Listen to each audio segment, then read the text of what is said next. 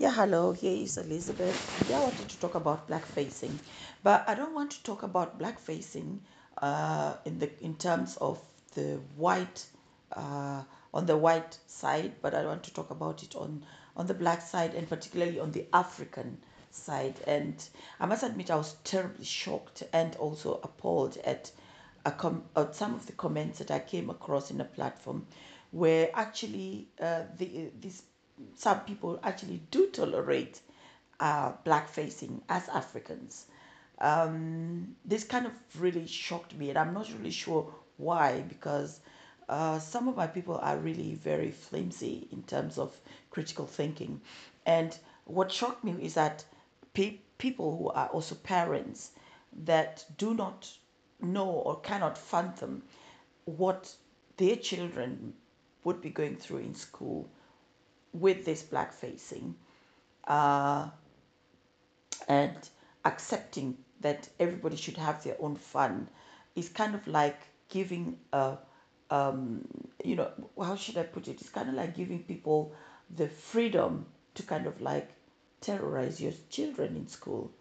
I mean, if mom doesn't, you know, or dad doesn't go against black facing, which is the equivalent of calling somebody the N word, why is it then that you are going to be surprised that when children are in school, they don't mind using this because even the parents of these black children, of this, you know, uh, child of color, uh, is tolerating it, you know. So when when I saw the other day in the newspaper uh, in Durham that a mother uh, went to school and appealed to the school that they should do something about her child every day being called the N word, and the school told her that they do not understand why she was against it because she is the N word.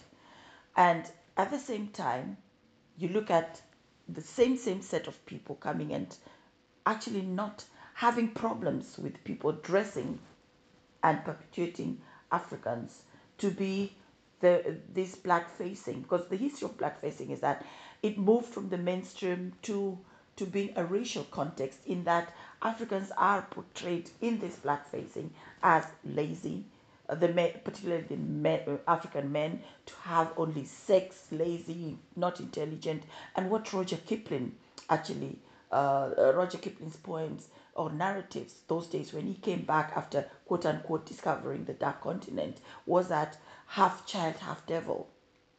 So you are on one side uh, claiming that you get upset with racial discrimination, and on the very very same context, you're seeing a racially in, uh, a racial in, uh, image, and you don't mind having that because it is fashion, it is carnival, it is time for people to be happy.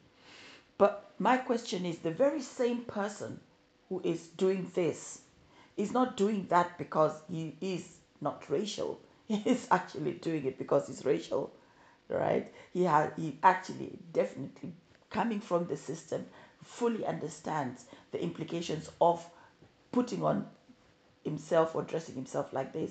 So this is the very same person that you're going to go to for example, at Ausländer Amt, and the very same person you're going to be asking to get your papers verified. And then you are totally surprised when this very person mistreats you and you come over and you you know you shout racial uh, you know you're shouting around and saying oh this person is racist. But when he put on this you are okay with it. What did you think that the spring between him putting on this and there, going and working there is going to be different. It is one and the same person. He is actually just trying to let out a ventil to vent in that he shows you exactly what he thinks about you. And you are supporting because he is having his fun. He's already having his fun in that he all those pressures that he has been having pumped up in him, filled out in him, he is now releasing them in the form that he is dressing exactly as what he wants to tell you, what he thinks about you.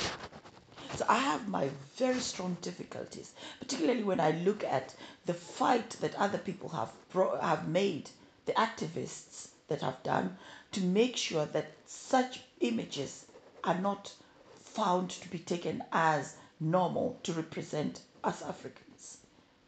I was really appalled to see that, yes, uh, we, we were taking it like it is okay. It is not okay. Because if you remember that you have children, particularly those of us that have children, these children are being we are we are taking them to institutions where this is being this is what they're seeing. And they have to deal with it every day. Some of us forget that we, we are never in educational systems in this country. We were in an educational system where our color was the majority. But our children are in an educational system where their color is the minority. And when you are, as a parent, allowing what other activists have been fighting against because of, I want to use the word right now, the way lack of ignorance, then you are the one who is actually supporting what the whites are perpetually doing to us. I mean, I can't just explain exactly how uh, I felt the time that I saw my own people trample on the works of the fights of people like Martin Luther King, of the works of the fights like uh, like uh, Jane Elliott, who, who came up with the concept blue eye, brown eyes. There are so many people who have really fought to get this down. So many people who have really lost their lives as a result of fighting against racism that you come and you say everybody should have their own fun. At whose expense?